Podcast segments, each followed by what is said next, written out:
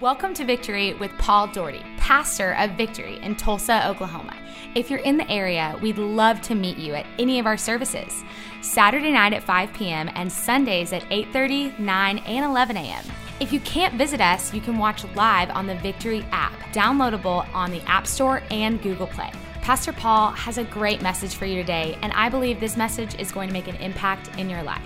Hey, Victory, I am so excited that you're at church this weekend. You are in for a treat.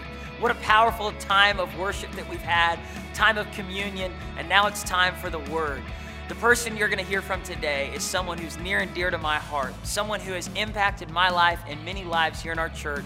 He is our Bible college director. He has served here at Victory for more than 15 years, and he's poured into so many people. And today, you're going to hear a message of miracles, a message of faith to stir your heart up to believe that God can do the impossible. Maybe you're believing to get healed physically.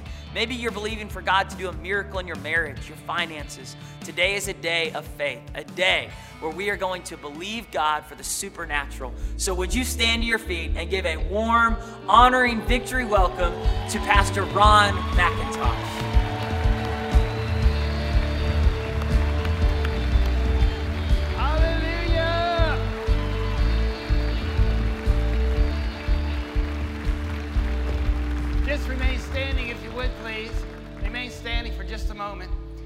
In a series called Difference Makers, and I want to talk to you today on faith makes a difference. Expect a miracle. And I had a little idea that three weeks ago when Pastor Paul, and Pastor Paul, if you're watching today, I want you to know we are praying for you. We're trusting that you're getting the rest and the refreshing that you need, and you're coming back with revelation to take us to the next level. Little did I realize that I would be facing three possible terminal situations in my life this week, in my family, and very people that are very close to us. One of those was my wife. We checked her into the emergency room and into the hospital last Saturday. Uh, I just got off the phone with her before this service. We see miracles all weekend. I'm going to pick her up from the hospital when I leave here today. Faith makes a difference.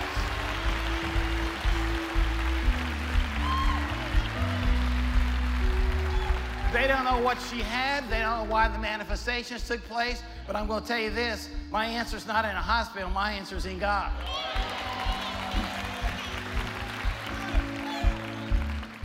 I want you to say this with me. Repeat after me. Say, I anticipate the inevitable, supernatural intervention of God. I expect a miracle. I expect a miracle. One more time, like you mean it. I expect a miracle. If you believe it, give him a shout in this place.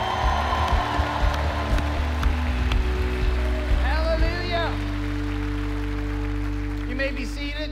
Take your Bibles, Mark chapter 11. Faith makes, yes, amen. Faith makes a difference. Expect a miracle. I want to launch into this by telling a story. I don't know why I've been privileged to know who's who in the charismatic zoo. but it's been my privilege to work for, work with, be associated to, to be introduced to virtually all the biggest names of our movement.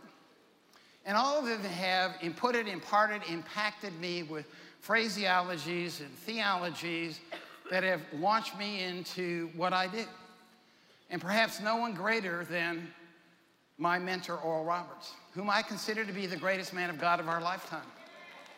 Um, no one has impacted modern day Christendom like he has with his theologies and phraseologies like seed faith, prosperity, healing.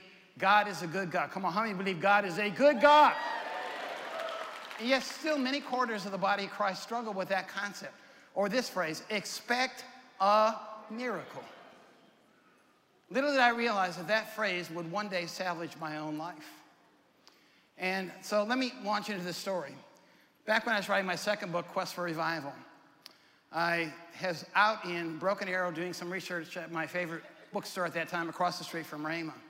I procured the items that I needed and I was headed back to Tulsa down 81st Street.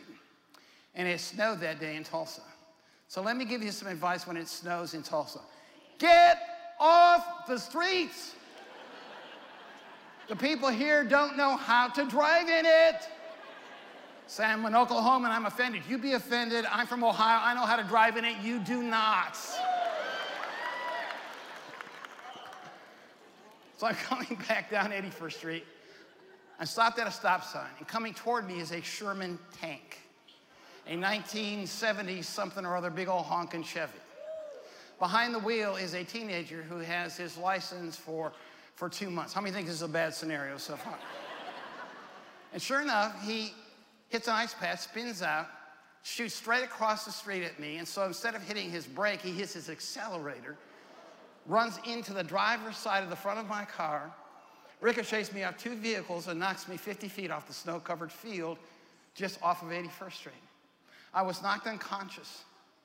When I awakened, I wasn't cognizant of anything that had transpired. All I knew was there was blood and glass everywhere I looked, and I could not move anything on the left side of my body. But I'll never forget this as a testimony to God's faithfulness. Reaching through the broken wreckage of that car, monitoring my vital signs, and praying in the Spirit was a spirit filled nurse as a testimony to God's faithful to me.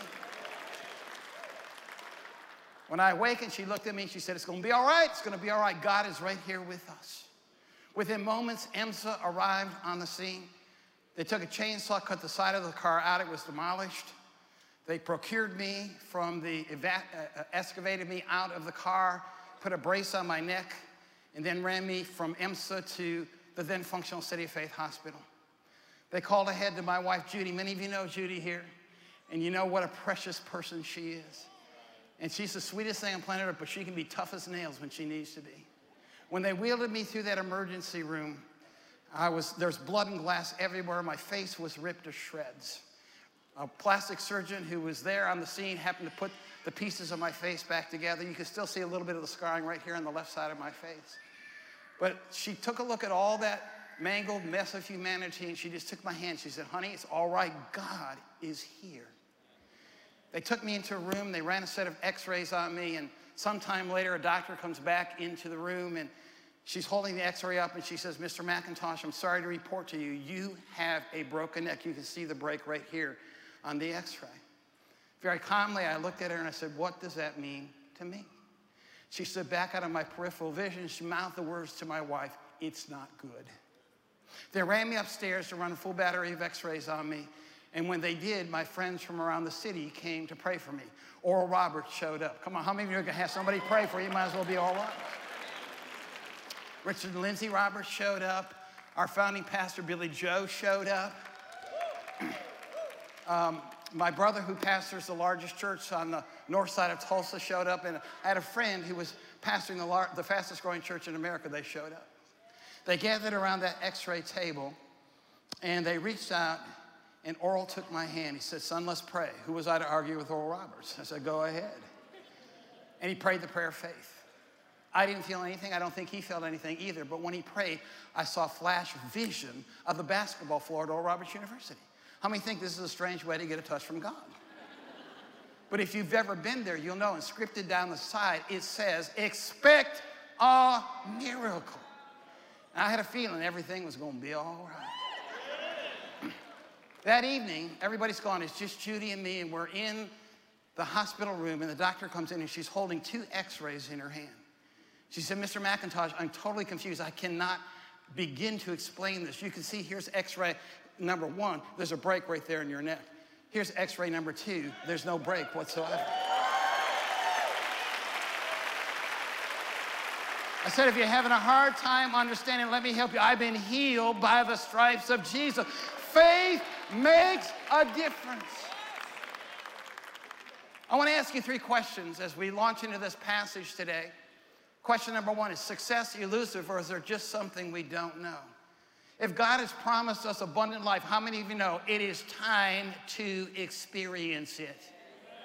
Number two, why is it when we commit to change, we have a short burst of energy and we go right back to status quo? We find ourselves the same place year after year. It is time for your breakthrough and your breakout in your life, even beginning today. All weekend, we've had miracles taking place at the altars. Number three, Why is it what we say we believe so rarely manifests itself with any degree of consistency? And Jesus answers every single one of these questions in this passage in Mark chapter 11. And what I want to do is I want to give you five quick principles as we go down through this for your miracle to take place in your life and to those that extended are, extended around you. So let's take a look at this passage. It begins with this little phrase. Jesus said, So have faith in God, or have the faith of God, depending on how you begin to take a look at that passage in the Greek. All right, so now what does this mean? Principle number one is this it is the definition of faith. You say, well, well, wait a second, why is the definition so important? Because if you don't understand what a thing truly is, you will misapply it or you will misappropriate what God has for you in your life.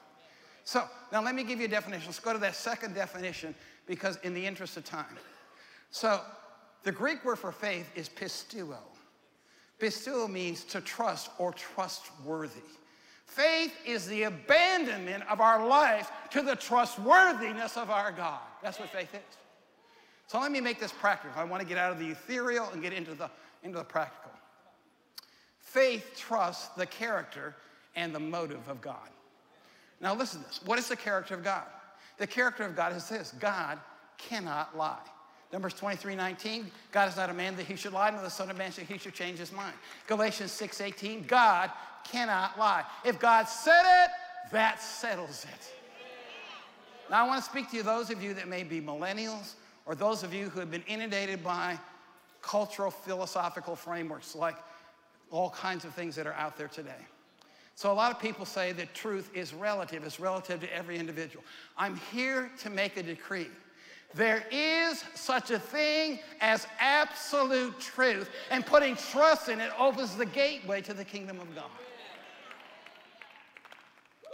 Then you have to trust the motive of God. What's the motive of God? God is love. God loves you. He doesn't just love you, He is love. He can't do anything other than pronounce His love on your behalf. Now you say, why is this so important? It's because of this. If you truly believe that God cannot lie, if you truly believe that God loves you, that his motive is for your best, this makes faith easy because you can just trust who he is. All right, now, let me make a statement to you. The end product of faith is not obedience, it's relationship. Now, this is very important. Because if you make obedience the end product, see, one's the product, one's the, one's the byproduct. The, the product is relationship, the byproduct is obedience. And if you make obedience your end product, you'll always ask the question, what did I do wrong? But if relationship's your end product, when you face a difficult moment, you'll simply say, God, what do we need to do about this? One promotes faith, the other produces doubt. And many times we get into the former and not the latter, and it produces a doubt in us instead of the faith that God has for us. God wants to give you the desires of your hearts. All right, now, let me give you an example of this. I was doing a service some time back, and it was a Sunday night service when we were having Sunday night services. And the crowd was about a thousand people, and I don't remember what I was preaching on, but something to do with faith and the miraculous, that kind of thing. And when I gave the invitation, probably 80% of that crowd came to the altar. So there was 800 people who jammed the front of the church. They were jammed up the aisles. And I'm, I'm just a little overwhelmed. I wasn't expecting that kind of a response. And I'm, I'm a little, uh, you know, flabbergasted and not quite sure what to do. And all of a sudden, God says to me, Pray for them, dummy. I want good ideas, so I stepped off the platform.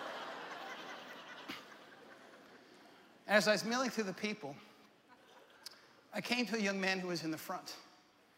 And I looked at him, I felt led to pray for him, and I said, What do you need from God? And he, I spoke it out into the microphone. He went away from the microphone to my ear and whispered, I have AIDS. I have AIDS. I thought to myself, Oh, great. We had to start with AIDS. We couldn't work, start with a headache and work our way up. You know, we had to start right out with AIDS. But I was unmoved. Now, let me tell you this. I've told this story in other settings, but I've never told this part of the story.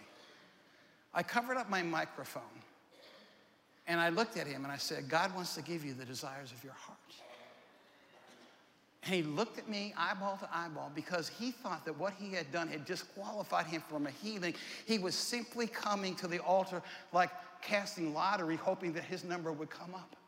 But I'm here to tell you, God wants to give you the desires of your heart. So all of a sudden, I looked at him, I, I spoke into his situation, I laid my hands on him, he fell out in the spirit.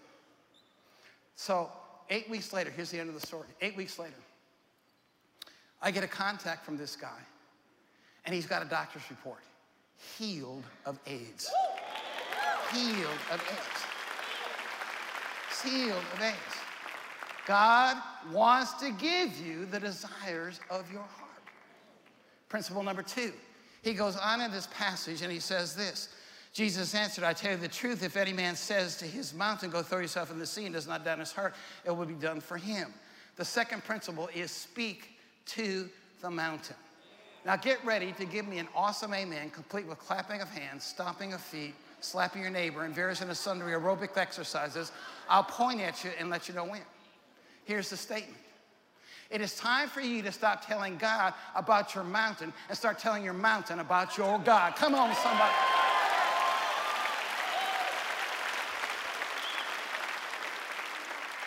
This is the principle of confession. You must learn to confess the Word of God, not your circumstances. There's a difference between truth and fact. The fact is, you may have cancer, but the truth is, you're healed by the stripes of Jesus. And that's what comes out of your mouth. Now, if you're new to the charismatic Word of Faith movement, you may not have heard something like this before, and this is a principle you need to wrap your arms around. If you've been here for a long time, this is not a new principle to you. But what I found out is that we're very good at telling you what to do, but not very good at telling you how to do it. So I did a lot of research, and here's what I discovered that confession works about 10% of the time. Confession and affirmations work about 10% of the time. So I, I studied with, uh, uh, about a guy named Lou Tice at Pacific University. And here's what they have discovered if you just confess a thing, it gets into your heart or your personal belief system about 10%. There's your 10% result. But if you confess it with imagination, you see yourself according to what you're saying, it gets into your heart 55%. If you confess it with imagination, with emotion, it gets into your personal belief system, into your heart, a hundred percent. So you don't only confess it, you see yourself and you allow yourself to feel the emotions as if it is already done. And you have to confess it according to three P's personal, present tense, and positive. Personal, I, present tense, am, whatever it is you're dealing with, and in the positive. So if you confess, I am not afraid of flying, your subconscious mind does not hear no or not. So you're saying exactly the opposite thing. But if you confess it accordingly, it just wraps itself around your heart. You go from your head to your heart. Come on, somebody. Let me give you an example. I don't know if you know what it's like to be diagnosed with a terminal disease. It's happened to me twice. The first time I went into a doctor's office, a friend of mine who was a believer, for a routine checkup, and he said, Ron, you need to come back. We need to run a series of tests on you. It's one of those fun tests, you know, like they like going to Disneyland where they run the tube up your nose and down your throat and into your lung, and they took a biopsy. And so at the appropriate time, I came back for the report, he said, Ron, I've got good news and bad news for you. He said, which do you want first? I said, well, start with the bad news and then with the good news. I said, what's the bad news? The bad news, he says, you possibly have a terminal disease. I said, what's the good news? The good news, he says, is only terminal in your case about 40% of the time. How many of you know that was not the good news I was looking for?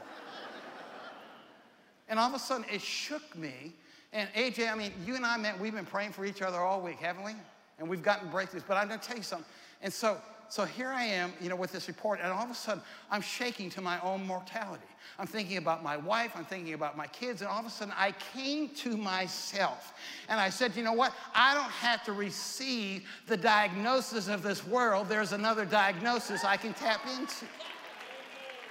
And I began, I began to do exactly what I told you, I began to confess. I began to confess it. I began to see it in my heart. I began to, to, to, to feel the emotion of it. I confessed it, personal present tense and positive. I didn't get a touch that week, that month, that year, not the next year. I want you to hear this. There's a difference between a healing and a miracle. So the word for healing is the Greek term therapeus, where we get our English term therapy. And so it implies a process. You re- receive a, a, a touch that goes through a process. Your confession during that time keeps you aligned to the kingdom of God. So, after two years, I went back for a checkup. And he came back and he says, Ron, your checkup is this it's burned out and non progressive. I said, Brother, is that anything like healed? He says, As a matter of fact, it is. Hallelujah. I'm here to decree, decree and declare to you. This is important. Now, number three, he says, Do not doubt in your heart. It says, Do not doubt in your heart. Now, this word doubt comes out of the Greek term diakrino. Diakrino means the judge between two. Now, listen to me carefully. You will always believe where there is the most evidence. So if your evidence is in your circumstances, that's what you're going to believe. But if your evidence is in the promises of God on the unseen realm, that's what you're going to believe. Faith is the substance of things hoped for, the evidence of things not seen. There is a place in heaven that's unseen that has your name on it, that by grace, God has put everything there that you need for life and godliness so that you can appropriate it by faith. All right, now, this is so essential. I want you to get this. So you need to go from your head to your heart. Now, we've gone through this with confession. There's some other things that I don't have time to go completely into. If you want to know more about this, you can pick uh, my book, The Greatest Secret. I got a new book coming out uh, this, this January and called The Missing Ingredient, the one thing that changes everything. But here's, but here's what I want you to, to grasp about this. So, as, as we began taking a look at this, you're going to believe what's, where your evidence is. Now, I want you to see this. Please get, you have to stop the ants, the automatic negative thoughts, and tap into that unseen realm. Now, you've got to go from your head to your heart. All right, so let me give you an example. I was doing a missing ingredient conference in Naples three weeks ago, and they had released some advanced copies of the book, and I was there and I did four sessions on this topic. The last night, I gave an invitation for those that needed a touch from God, and I venture to say 100% of that congregation came to the altar. I looked down at that front area, and there stood a woman by the name of Marianne. I met her afterwards. And I said, What do you need from God? And she said, I have ulceritis colitis. I said, What's that? And she began to describe the symptoms, the, the inflammation in the body, and the intense pain that she often felt. She had 40 food allergies that wreaked havoc in her life. And she, but she looked at me, she says, You know what? But, I'm, but I, I, I believe that I received it. I believe that I am healed in Jesus' name. And I looked at her and said, You know what? I'm glad that you believe that, but it's time for it to manifest. And when I said that, it went from her head to her heart. I went, walked over to her, spoke to her, prayed for her. The power of God went, uh, came on her. She fell out in the spirit. Here's the end of the story. Nine days later, she goes back to the doctor. When she went back to the doctor, he ran a set of tests on her, and every testing indicator came out perfect, as though she had never had a disease, that she had never had a food allergy, completely, totally. Principle number four what have you asked for in prayer? Now, listen to me carefully. There is a new covenant element of prayer. And I want you to see this because lots of believers don't fully grasp this. There's a word in the Bible called palal out of its original language. And it's, it's a word for prayer, but it also means to judge. So, but it doesn't mean to judge like I judge you, it means to assess. So, in other words, what we do as a believer, we assess in our lives what's not like God. We align ourselves to what's like God, and then we access what God has for us in our lives. Now, I want you to see this because this is an element of praying in dominion and authority. Now, I want you to see this. There's a passage in Isaiah 45 that says, Concerning the works of my hands, command ye me. Now, it doesn't mean that we tell God what to do, but here's what it means projecting forward to the finished work of Jesus Christ. He says, concerning the works of my hands, command you me, authorize and initiate what I've already done by my finished work. There's an authority by which we pray. Then, fifthly, and I finish with this principle. Fifthly, believe that you receive. You got a Bible? Turn with me to Ephesians chapter 1. Ephesians chapter 1. You guys getting anything out of this? Ephesians chapter 1.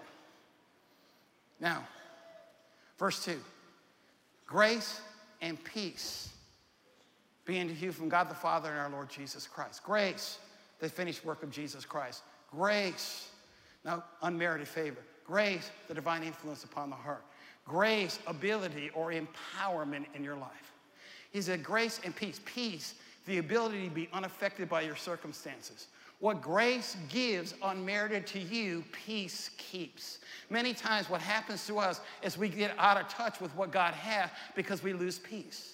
Grace and peace you, unto you from God the Father and our Lord Jesus Christ, who has blessed us in the, in the spiritual realm with every heavenly thing in Christ Jesus. Now, I want you to see this because this is so important. With every spiritual blessing in Christ Jesus. Now, watch. There are four questions that are answered in this passage. First question is when. Notice this is written in the past tense. So it's something that's already done. In fact, one Greek scholar says it's in the eternal past. So, in other words, this has been done from the foundation of time. He saw ahead and he already accomplished it. Number two, when? I mean, where? In the heavenly realm or the kingdom of God. There is a name in the kingdom of God. There's a room in the kingdom of God with your name on it that has everything you need, and it's there right now by grace that we are to access by faith. Number three, with what? Every spiritual blessing. The term spiritual used in this passage is supernatural. Every supernatural thing you need. How many of you know we need to begin to move into the supernatural realm in the church of Jesus Christ? We're either going to be supernatural or we'll be superficial. I vote for supernatural. How about you? Number four, how? In Christ by his finished work. Let me finish with this story. When I was pastoring my first church, I was in my pastoral office one day. And in comes a millionaire lawyer who was in town that went to our church. Melvin was a great lay teacher. I just, we had used him in our church many times. And he came in and he said, Ron, I'm trying to reach out to a judge here in town. He has cancer, he's dying, and I, have been unsuccessful in leading him to Christ. Would you mind going over to his house and seeing if you can help in that process? I said, Brother, I'll do it this afternoon, no problem. So in the afternoon, I left my little pastoral office, got in my little pastoral car, and went over to do my little pastoral duty with Judge Lee. Showed up to his large white house with pillars in the front, and there was a screen door there. I knocked on the door hospice worker came to the door and opened it and led me through the living room up the hallway into his bedroom. I heard about Judge Lee. He's a big man, six foot two, 200 pounds. But my pastoral duty went out the window when I saw this guy. His, there was a stench in the room. His skin was gray. He looked like a skeleton. And I realized as I walked in, I was introduced to him that there was no faith there to pray for salvation or healing or anything else. And I knew I had to build a relationship to this man. And so I said, Judge Lee, what do you like to do? He said, I like fishing. I hate fishing. I hate it. But we talked fishing for one hour rods, lures, you know, bait, lakes. I mean, we, we talked fishing for an hour. But after that hour was done, we had a connection. I looked at him, I said, Judge Lee, have you ever made a decision for Jesus? He said, Son, I grew up a Baptist. He said, I've never made the decision. He, and I said, uh, How'd you like to do it right now? He said, You know, I think I would. He took those little bony hands of his and he reached them out to me, and I took his hand, and we prayed the prayer of faith, and he got gloriously born again in that room. I've been there for a couple of hours. CJ and I was I was walking out. All of a sudden, God said to me, Tell the man you can be healed. I said, but Lord, he doesn't believe in healing. Like God's to go, oh, here I forgot, and I stopped you on the way out of the room and everything. Come on, how many of you know? I mean, and I turned and I said, do you know you can be healed? He said, what? I've never heard of such a thing. I said, God can heal your cancer. I said, look, man, I've been here for a couple of hours already. I said, I just finished in our church a five part series on faith. I said, um, I'll have my secretary bring it over to you. Why don't you listen to one of those tapes every single day? And when I get here next week, let's talk about it. So a week later, I show up, same little scenario, a beautiful spring day. I walk up to his house, the screen door is there. And again, the hospice worker lets me in up the, through the living room, up the hallway into his room. And the same scenario the, the stench, the grayness of the skin, and just the boniness, the frailty of the man. But there's a little glint in his eye. He looked at me and said, Son, I didn't do what you told me to do. You told me to listen to one of those tapes every day until you got here. He said, Let me tell you what I did. I listened to all five tapes the first day, all five tapes the second day, all five tapes the third day, the fourth day, the fifth. He said, I listened to all five before you got here today. He said, Now let me tell you something. Next week when you come, he said, I'm going to be sitting up in bed. The next week, he said, I'll be sitting next to that bed. The third week, I'll be sitting in my living room waiting on you. He said, The fourth week, he said, I'll be in your church testifying to the healing power of Jesus Christ. That man prophesied his faith. The next week he was sitting up in bed. The next week he was sitting next to his bed. The next week he was in the living room. The fourth week I knocked on the door. Nobody was home. so that weekend I'm getting ready to preach. I'm standing in my pulpit getting ready to give my message. When all of a sudden the back door of the church opens and in walks Judge Lee. He didn't wait to be seated. He didn't wait for an usher. He walked straight up the aisle, walked on the platform, and took the microphone out of my hand. The man had something to say. And he got up and said, I just got back from MD Anderson. They can't find any cancer in my body. I'm healed by the stripes of Jesus.